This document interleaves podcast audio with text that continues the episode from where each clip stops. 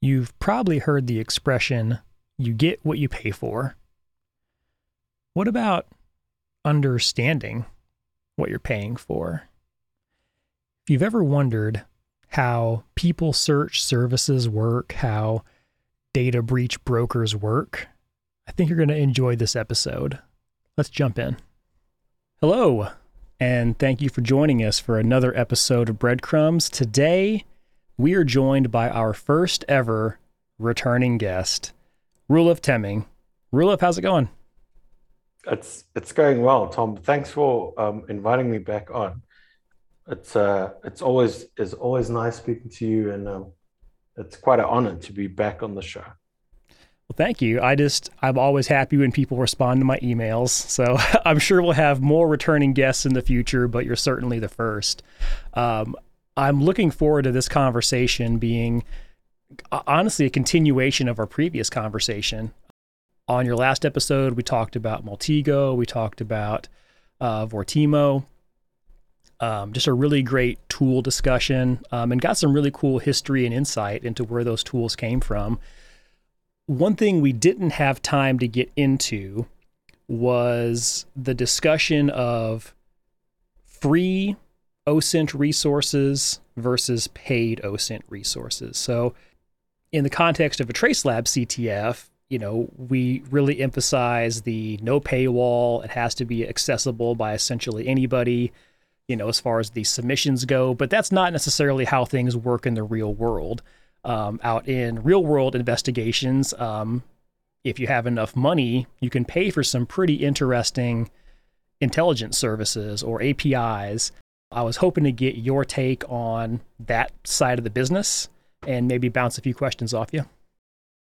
I remember in the days of of uh, of Maltego, we you know we had a lot of providers, and these days there's there's like a ton of providers that they have um, on the on the Transform Hub, um, and so we we you know back in the days when we started it, we dealt with a, a few of them. I have a little bit of insight in, in, in some of the providers. Um, and, I, and I think today, and also specifically for, for your audience, I want to talk about the, the people side of things, like the, let's say the people investigation side of things, and not necessarily the, uh, you know, the, the OSINT part that deals with infrastructure so much. Uh, there's a lot, there's a lot of providers in that space as well you know that bleeds into like malware research and signatures and all all sorts of things and uh, infrastructure uh, kind of uh, uh intelligence in terms of uh, historical DNS and things like this. But this is not something I want to talk about today. I want to kind of more look into the um, into the people side of things.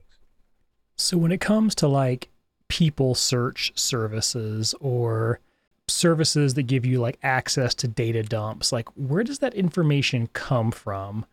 How does all that work? To be honest i didn't really know what it was that that if i if you know if i sign up for something like DeHashed or people or leak check or one of those kind of providers i don't really know how it worked and how how that data uh, was obtained. And and i think i just want to go one step back and kind of quickly just go through how that stuff works. Because because even you know me being in this game i didn't really know how it worked. Um, and and i had to explain it a couple of times for people like my family.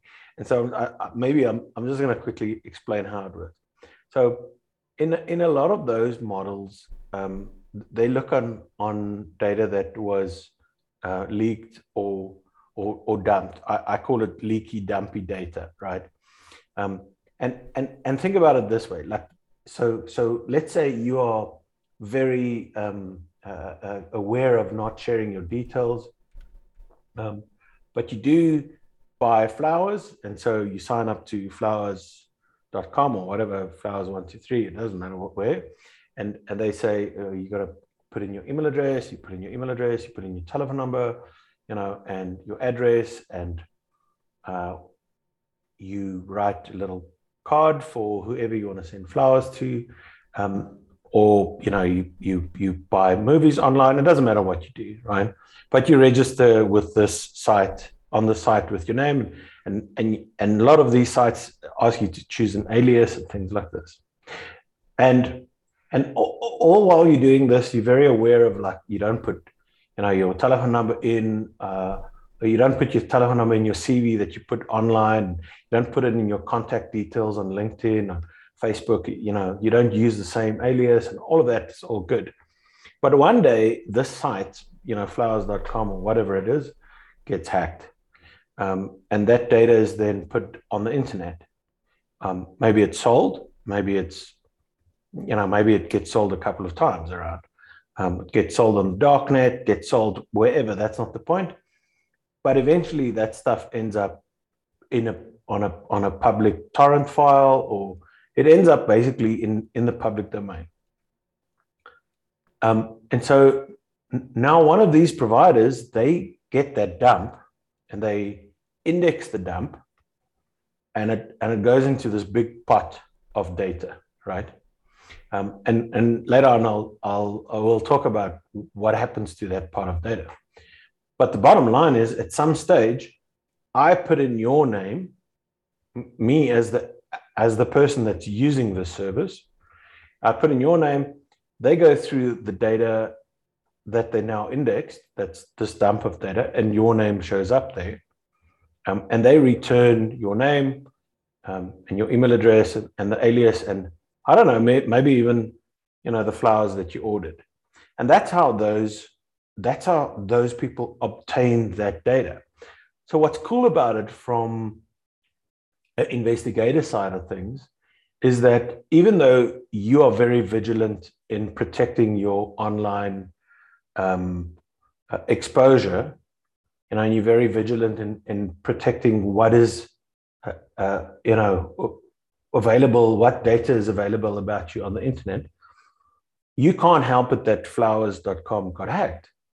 And, and so, and so I'm still getting your telephone number and your email address based on your name because these people got hacked. So the people that are actually to blame for this would well i mean this is an interesting question uh, who's who's you know is it okay if um, one of these dumps that are now on in the public domain if it gets indexed and that that data is now integrated with a whole lot of other pieces of data and sold.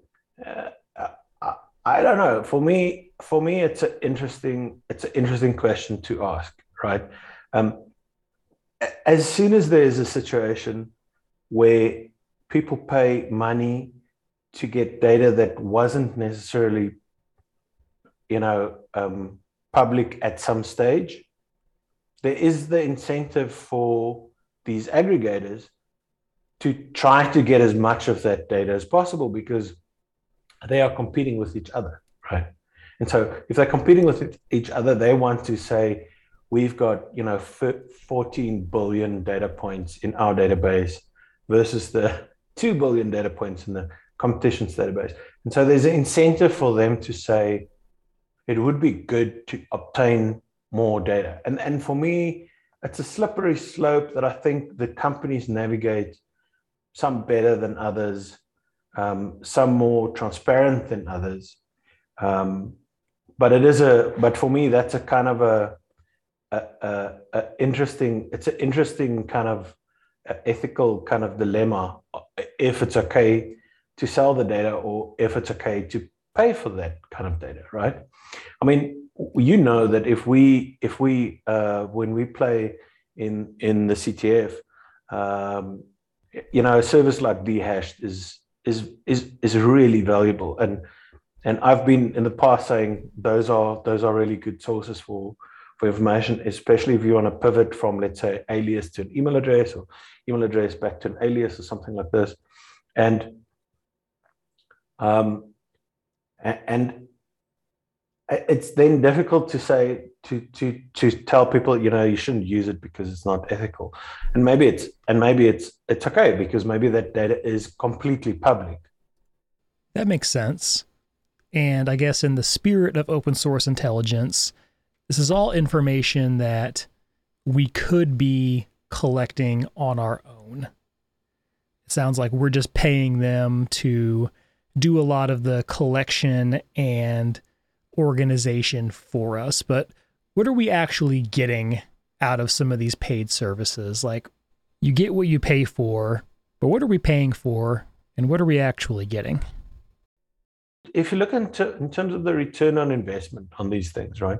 I always say you pay for two things. You know, you, you pay for two reasons. You pay when there's things that you don't want to do that you want other people to do for you, and you pay when you can't do certain things, right? So, for instance, if I have to clean the car, I can clean the car, but I might not want to do it. So I pay a certain amount of money for someone else to clean my car if I'm being lazy, right? Um, but if I need eye surgery, I, you know, I'm not going to be like, oh man, I just don't feel like eye surgery today. Uh, let me pay someone else to do it. No, I can't do eye surgery, so I'm going to pay someone else. And if it's and if and if you pay for something that you can't do, you know, you start paying a lot more. Now, can you can you build up your own kind of uh, leak dump data store? Yes, you can do it, right?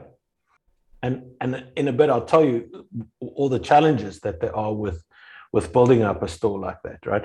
But you can do it. You need to be handy with like databases and programming and a lot of different things, but you can do it yourself. My feeling is if you if you do all of that work and if your head is in the game enough so that you look for enough of those kind of dumps, you're going to end up with a business that you, are going to end up saying, well, actually, I can sell access to this. And you're going to end up being one of those providers, right? You're going to be, you're going to end up being in that game anyhow, right? Um, so I think it falls into the category of you can do it if you if you really wanted to do it. Um, it depends on obviously on your skill. But on the other hand you also need to lo- look at how much effort that's going to be.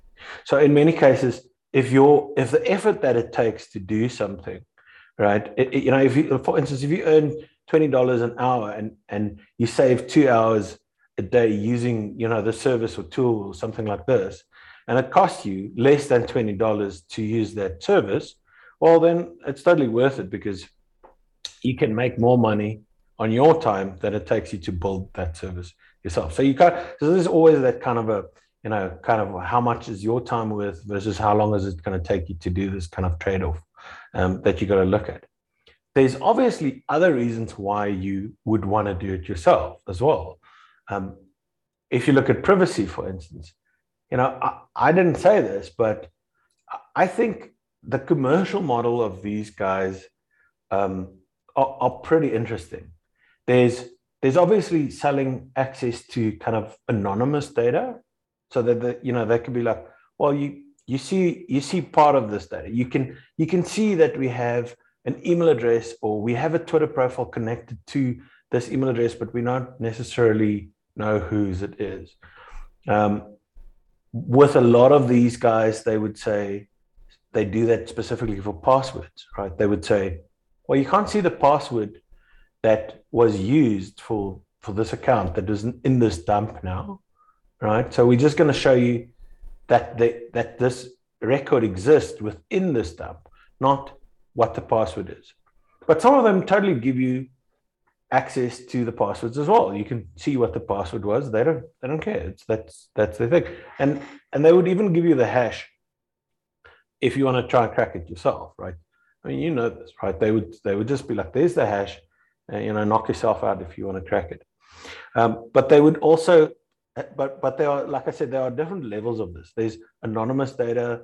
There's there, there's then access to, for instance, clean aggregated data as well, which means not only are we going to show you um, the, the, the, the we, we, we not only going to sh- we show you the, all of the, the hashes and the dumps and this, but we're going to kind of see um, if we can if we can build a map up of this person across all of the data sources that we have.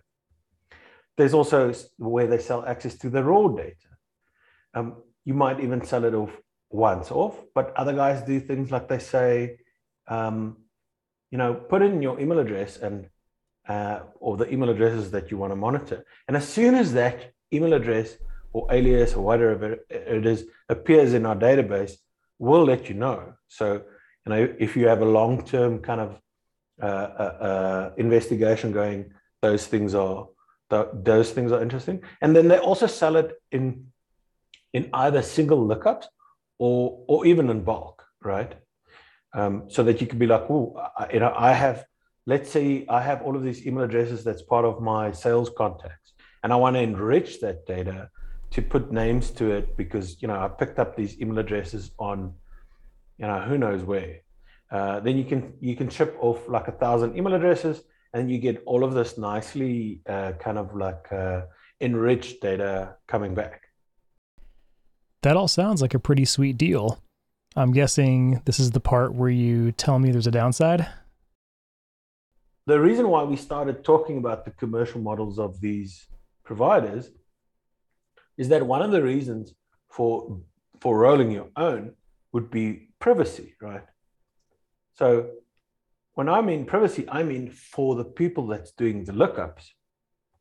So if I'm if I'm a um, if if if I am, let's say, the biggest provider of this leaky slash dumpy data, um, then then then you can imagine that the lookups that's coming to me is pretty interesting because it means that I can see what other people are investigating, right?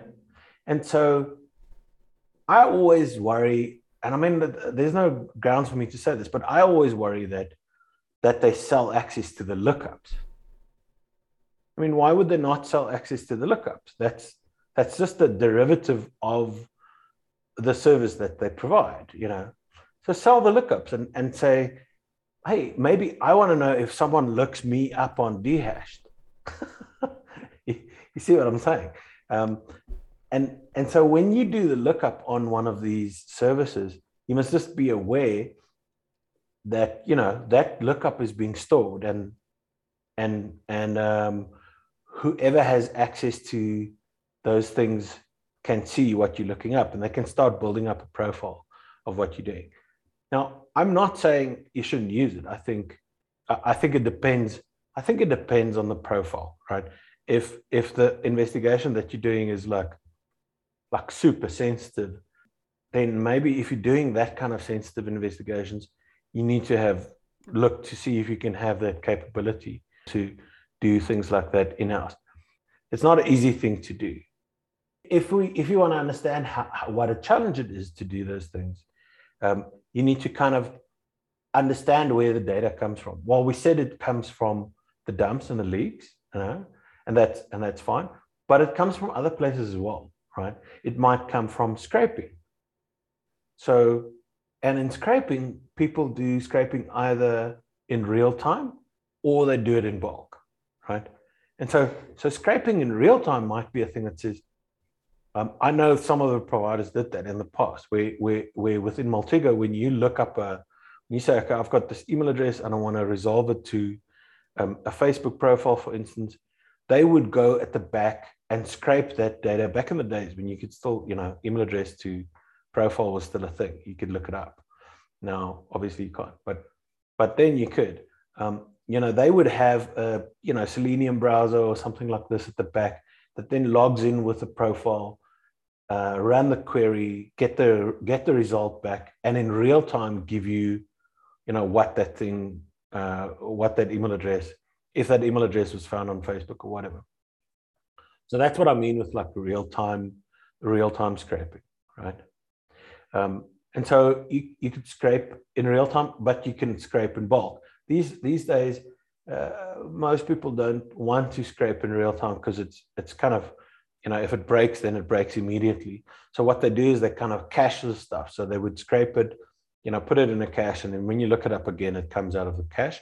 And and at the back have like things that would scrape. Uh, you know that would scrape uh, in bulk and keep on and trying to get that information off those sites um, as much as they can. And of course, the providers, there's always, I think we talked about it last time, where there's always like this trade off between, you know, what the providers are willing to tolerate in terms of scrapers and the social networks, what they what they're willing to tolerate, and where they kind of draw the line. And and there's like, man, I can tell you a lot of stories about what they do to keep, you know, people from from scraping um, but but but it still happens. And so we're talking bulk scraping and, and real-time scraping, but that's another way where where they get their data from. Um, the, the, the other way that they get it is via API calls to other services. You know, so they would use the API, and basically what they're then doing is they're repackaging the data that they get from an API back to you. So you know, you call the API, they call another API, or they might call a couple of APIs for other providers. They get the data, they they rebrand the data, they repackage the data, and then they move it back to you, right? And and then the third, and then the fourth way that they get the data, um, you know, would be from from from sites that are kind of like I call them government-ish public data. You so there's a lot of sites, especially in the US, where um, a lot of the data that that's uh, one. I don't know why you guys do this, but like I and I, but it, it's there. Like all of the data is public. You know, you buy a house, that, that data sits in a database somewhere, and anyone can see it. Um, uh, in a lot of the states, you know that stuff is public and so they they just basically hoover up all of that data um, and then that's another that's another kind of a, a source of where the data comes from if rolling your own breach database were easy everyone would be doing it why aren't they but now what you need to understand is like once you have all of this stuff and and just in terms of the leaks we're talking about like a ton of data right that's like a, a lot of data. Like uh, there's leaks every day, and those things are like terabytes worth of data.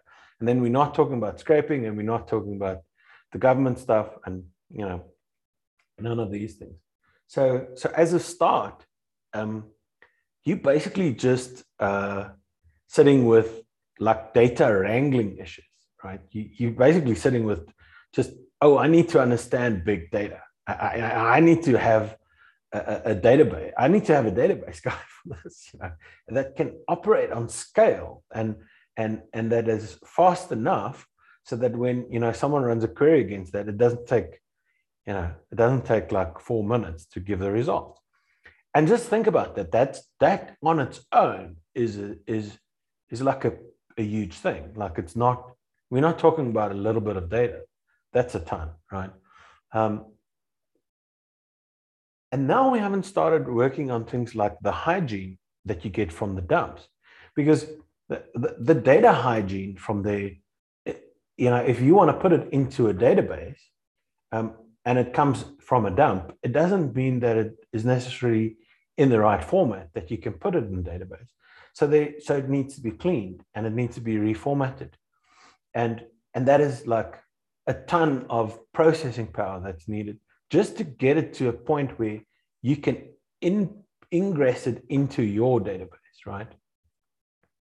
So, so it's a it's a lot of processing. And we're not talking about processing that happens when queries are made. We're talking about cleaning the data and processing the data and getting it into the into the database.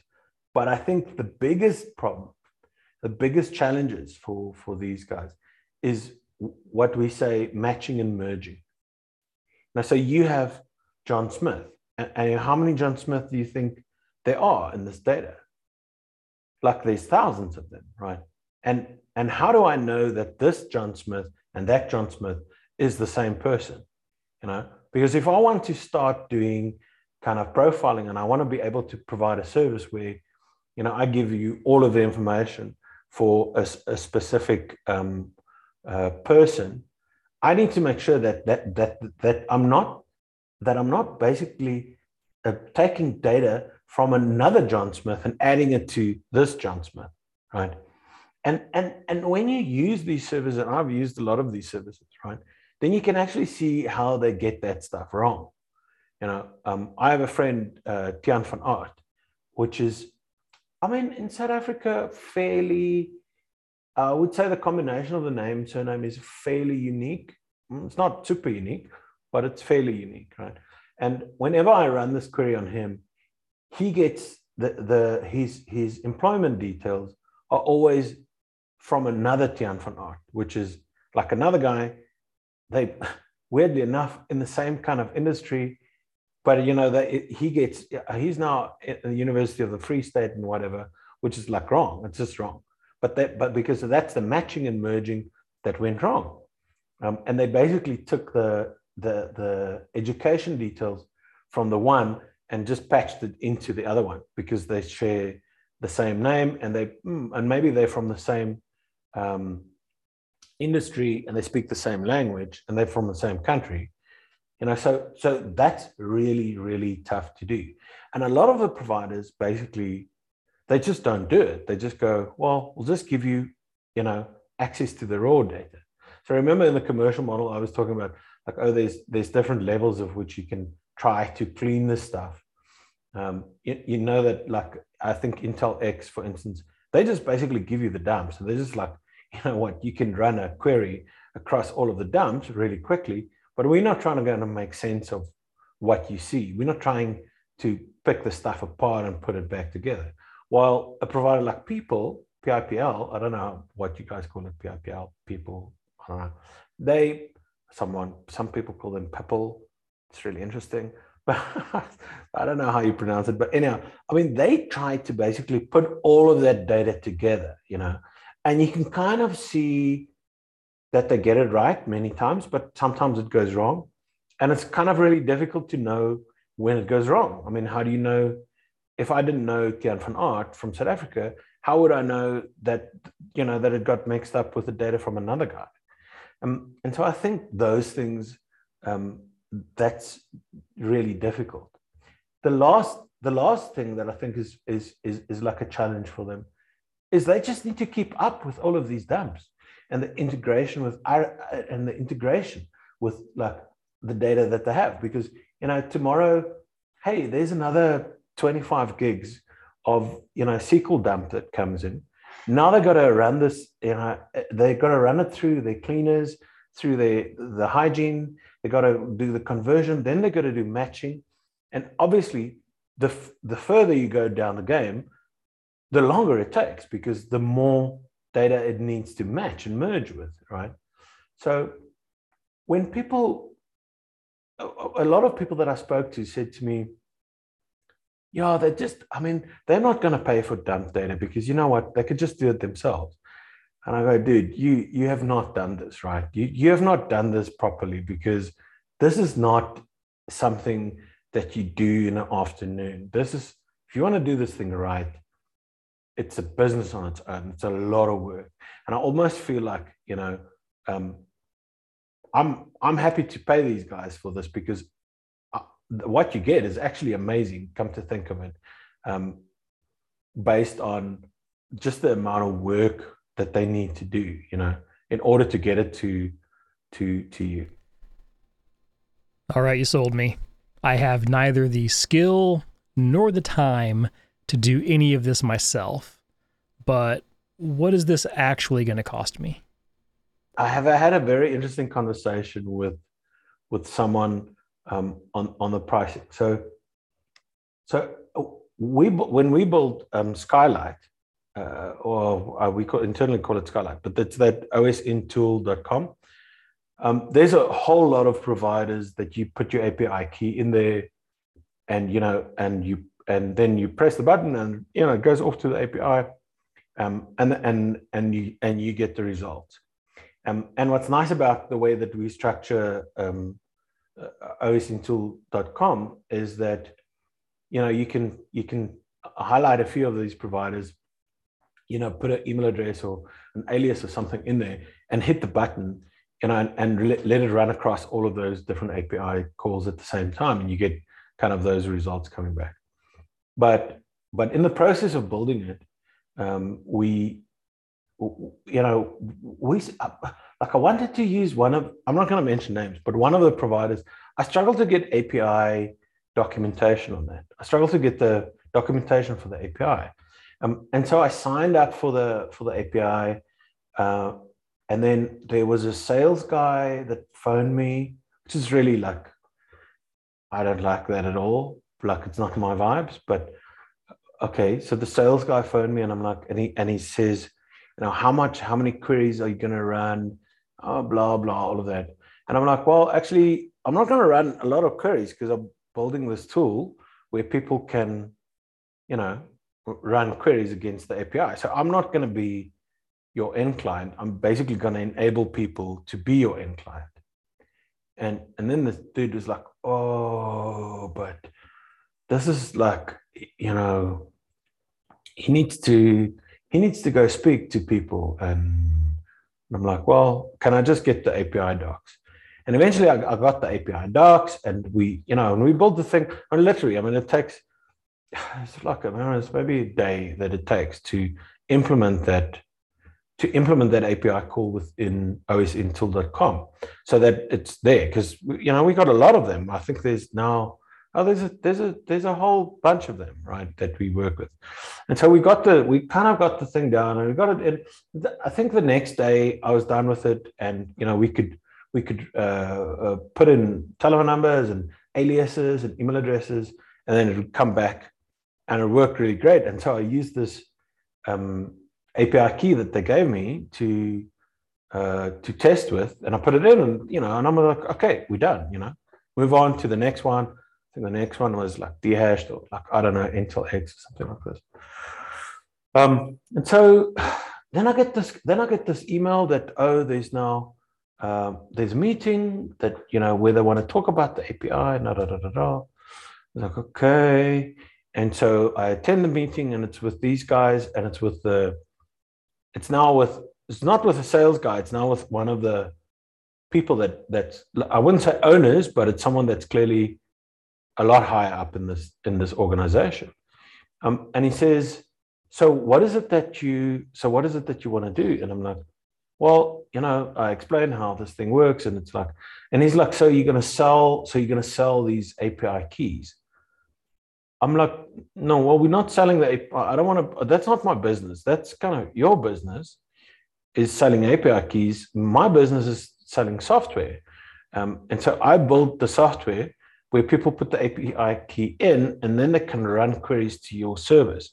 But they can also run it, you know, across a whole lot of other services as well. That's kind of the point, right? And he's like, yeah, but he, he he's like, but how but, but he said, but he doesn't know if this is something that they want. I'm, I'm like, but you have an API. So you have an API endpoint. So if someone has an API key, then clearly, you know, they can, that's what API is. Then he, they can run the data to the, and then they get the results. It's, that's your business model. This is not my business model. This is your business model, right? At that point, and he's like, um, oh, I think at that yeah. point you you should you should have asked them, "Do you know what API stands for?" just to oh. just to kind of level set. no, Do you know how APIs work? so Tom, no, they totally understand how APIs work. The guy that I was speaking to, uh, sharp person, exactly aware of how it works, right? And it took me quite a bit of like backpedaling and understanding where they came from. And they, where they came from is they said, we, we want, we would prefer 20 clients that pay us $1,000 and not a thousand clients that pay us $20. Right. And so what you're doing with this tool is you enabling people. And now you're gonna like we're gonna get a lot of signups for people that go because at the time, sorry, at the time they had a thing that says, well, you can sign up. It costs you not that much money, right? And then you pay per lookup. And the pay per lookup thing was kind of pricey. They had three different ways you can look up, and the you know the most the most expensive one was like I think seventy cents US. And then there's like a base cost of let's say, well, there's a base cost of let's say twenty dollars, right? And I'm like, I'm loving that because when I use this thing, you know, I do uh, I might do 20 lookups when I'm when I'm busy with the investigation, but then for you know uh, three weeks I don't look up anything, and then I look up another 20, and then and, you know at the end of the day I get my bill and it's like you know for it's 28 it's 48 dollars and I'm I'm totally okay with paying that. But they don't want people to be enabled in a way to use a tool where you know, exactly in that way. They want the guy that says, okay, well, we we're going to charge we're going to charge like a thousand dollars a month. Um, and you know what? If you if you if you don't make up your quota of a thousand dollars worth of lookups, that's not our problem. And of course they want that because it's, I mean, it's less overhead for them, it's less admin, it's less support for them. Like everybody wants that. Everybody loves to have a few really high paying customers. And so, so, so, so then they actually, it's, it's really sad, but then they change their pricing, right? I said to them, if uh, my, my, my thing to them was like, dude, if you don't want people to use the API, then you shouldn't, then you should price it differently.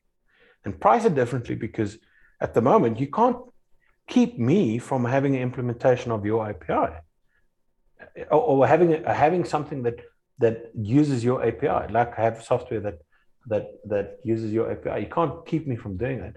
You got to change your business model. And sure shit, they did change the business model. And a couple of months later, uh, they cut off all of the small guys. And now, and now the minimum spend is, you know, more than what is uh, comfortable for me as a, you know, as as as a single person that you you know doing investigations maybe, I don't know, you know, maybe one once or twice in three months, right? Um, and so I think the pricing for that stuff has changed a lot to price a lot of people out of the market, right? Now, um, at the time, I went onto the, the Trace Labs Discord channel and I said, well, I mean, there's a way we can work around this, obviously, and the way to work around this is to pool.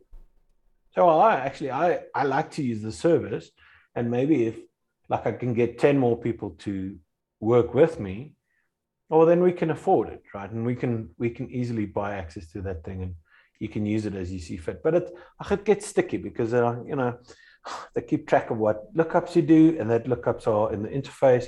And so i don't want you know whoever is in the pool with me to see what lookups are being done. Um, and i understand that you know and i don't know maybe it's even against the terms of service that you can pull uh, you know on one single api or maybe they you know they check if the API has been used in a certain amount of time from different IP numbers, and then you know they they mark it as being compromised or, whatever. I don't know if that happens, but you know I think there's a fair chance that that might happen, um, and so that doesn't really work, and and so I think a lot of these kind of aggregators kind of grew up in the in the last couple of uh, in the last couple of months, really in the last couple of years, maybe years, month, to be a lot more um, looking out for looking for bigger companies and bigger organizations, um, and and trying to kind of control who's using their data and in you know and what and which way. Which for me, obviously, I mean, it's just a pain in the ass to be honest. I'm like when someone shouldn't tell me you know i've got an api and and and you can't you can't have when we still have that interface to that api now um, it's still there. Um, and you know they never said anything about it like you, i mean they can't really tell us not to have it right? It's my feeling. Wow. This has been a lot but i think i've got a much better understanding of where these people search companies or these you know data dump search companies are getting their information from. It could be from actual data dumps that are made public. It could be web scraping. Um, is there anything else? I mean, have we missed anything? So, so Tom, the last thing I want to quickly just tell you is we've talked about the whole leaky kind of dumpy data model. There's another model as well, and that's kind of like you know, the Truecaller and SyncMe kind of model, where you basically give them stuff and they give you a service back. So in, in Truecaller, for instance, and Truecaller works great. Like, you know, you you get this amazing spam control, right? Uh, when people phone you, you can see it's coming from a number that, and so um, that that's you know spam or telesales or something like this. But but what you give them is you upload your phone book to their to their service. Um, and, and I don't know if people always know this, but but that gives them the ability to build this really cool, massive graph of connected numbers you know, it's this it's this graph of knowing that this this person is in the other person's phone book, and and it and it gives you also the ability, like gives us the ability to look that subject info up on all the indexed phone books that that ever existed. And it's all, you know, that's part of this, that's part of the service. And that's really nice because sometimes, you know, you get some very interesting names that are associated with telephone numbers. I've had a situation where, you know, I looked up a number and it said, you know, um, Samantha avoid, which, you know, clearly someone tries to avoid Samantha. Um, so, so they save them as Samantha Void in their telephone book. And then when you do the lookup, and that's how it comes back. But there is obviously a price to pay for that uh, for that service, and that is that you got to upload your telephone book. And so, you know, the more people they get to play with in there, the nicer it works. But also, you know, are you okay with that? It's, you know, it's something you you got to kind of consider. Yeah, um, I'm always glad I take notes during our conversations because there's just so much good stuff worth revisiting. Um, the first big point I'd like to call out for anyone in our community, any of our listeners, any investigators, is that these paid services, in my opinion, are probably worth it. Um, they are doing a lot of work for you. It's all it's all open intelligence though. Like they're they're not doing anything maybe you couldn't do, um, but they've already done the work. If you have the budget, you may as well pay them for the information. But what I'll say to that is don't make that like the singular pivot point of your investigation. So you need to have some mechanism to verify what you're seeing. Like don't just put my name into Spokeo and think you have everything about me. Some of it's going to be correct, some of it's not. So you have to have other data points drawn in from either other paid services. But one thing I'll say is, in my experience, a lot of the paid services are pulling the same data. So you might see incorrect yeah, information sure. across all services. But um, yeah. you know, go out on social media, go out on things you know, go out um, to other OSINT resources. Like you need to find some some way to reinforce or validate the information that you're paying for, or that information should validate other information you already have. Like that shouldn't be your singular point of investigation. The other thing I I do want to hit on that you've already called out is that these services are probably logging what you're up to. Um, if I ran a service, I would. That being said, we have no idea of knowing what's being done with those logs, how long those logs are kept um, I'll just throw a warning out there to any would be bad actors. If you pay for, you know, one of these people search sites and then you do something bad, those records could be subpoenaed. So, just hypothetical example, you know, I look up my ex-wife and then I do something terrible to my ex-wife so part of that investigation and my inevitable criminal trial is going to be, hey, looking at Tom's financial history, he paid for this service. Let's go see what he did with that service. Oh, Tom was looking up his ex-wife on this people search service. That's going to be a huge piece of evidence against me in the trial. So um, just be aware that whenever you're on any service, whether it's people search, Facebook, Grubhub, like all of your activity is being logged. So please be aware of that. Um, you brought up an interesting point about password dumps and like password dump data in general. Like at one point, that information was stolen, um, but then you know, it makes its way out into the public sphere, um, and then it's kind of regarded at that point as public information. Um, hashtag I'm not a lawyer, but um, it's a it's a really interesting kind of ethical dilemma. Like so if you're if you're paying for dump data in a roundabout way, you're paying for stolen data. So it begs the question, you know, are are we the consumers or are are, are we the customers incentivizing people to steal data? Um, I don't know. It's it's a really weird conversation and definitely beyond the scope of this podcast, I think. Um, but it's something to think about. Um, and the final thing I'll I'll like I'll hit on is you mentioned you know rolling your own database. A lot of this information is out there. Um, you know, if you're if you're savvy enough, you can find a lot of these dumps and begin to curate your own collection. Um, that does come with a number of advantages that you hit on, but also a lot of overhead. You know, now all of a sudden you've got a 10 terabyte drive full of dump data that might only contain one terabyte of actual, you know, clean, unique data. Um, but um, it can be fun. I mean, that can be kind of a fun hobby. It, it just if you're an archivist, if you're a data hoarder, um, that can just be an interesting and enjoyable activity for you. Um, but I would encourage you, you know, if you're hosting, not hosting, um, you know, if you're saving dump data, do be aware that the information you just downloaded could be, you know, stolen property, so to speak. So hashtag not a lawyer, but something to consider there as well. Yeah, yeah, I think, like, I think those are all really good points.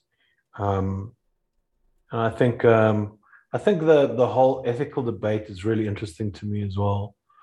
Um, and you know, when you when you financing, uh, not financing, but like you said, you're incentivizing the people to like the, uh, the question i think would be what would be an interesting question is if any of the aggregators or like you know uh, those kind of services if they ever paid for dumps.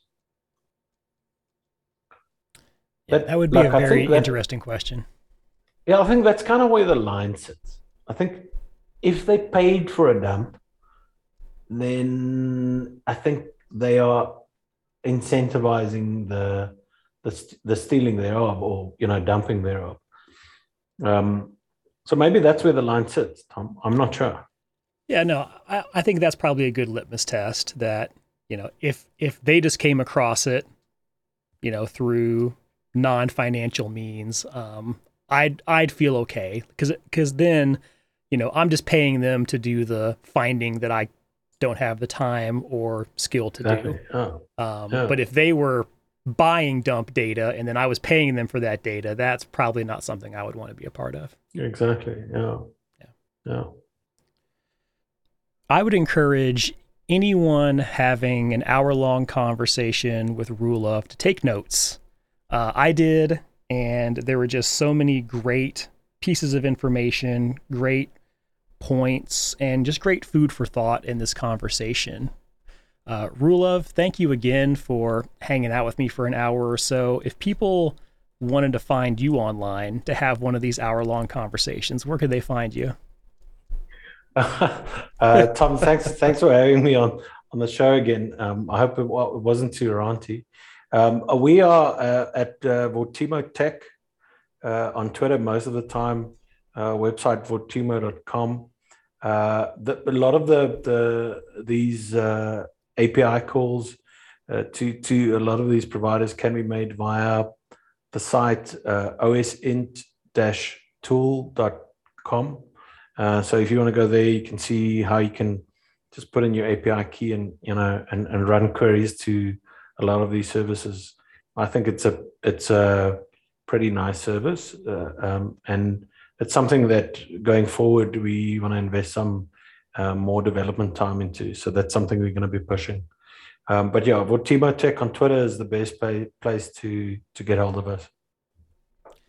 Awesome. Well, thank you again for hanging out with me, and I look forward to our next conversation.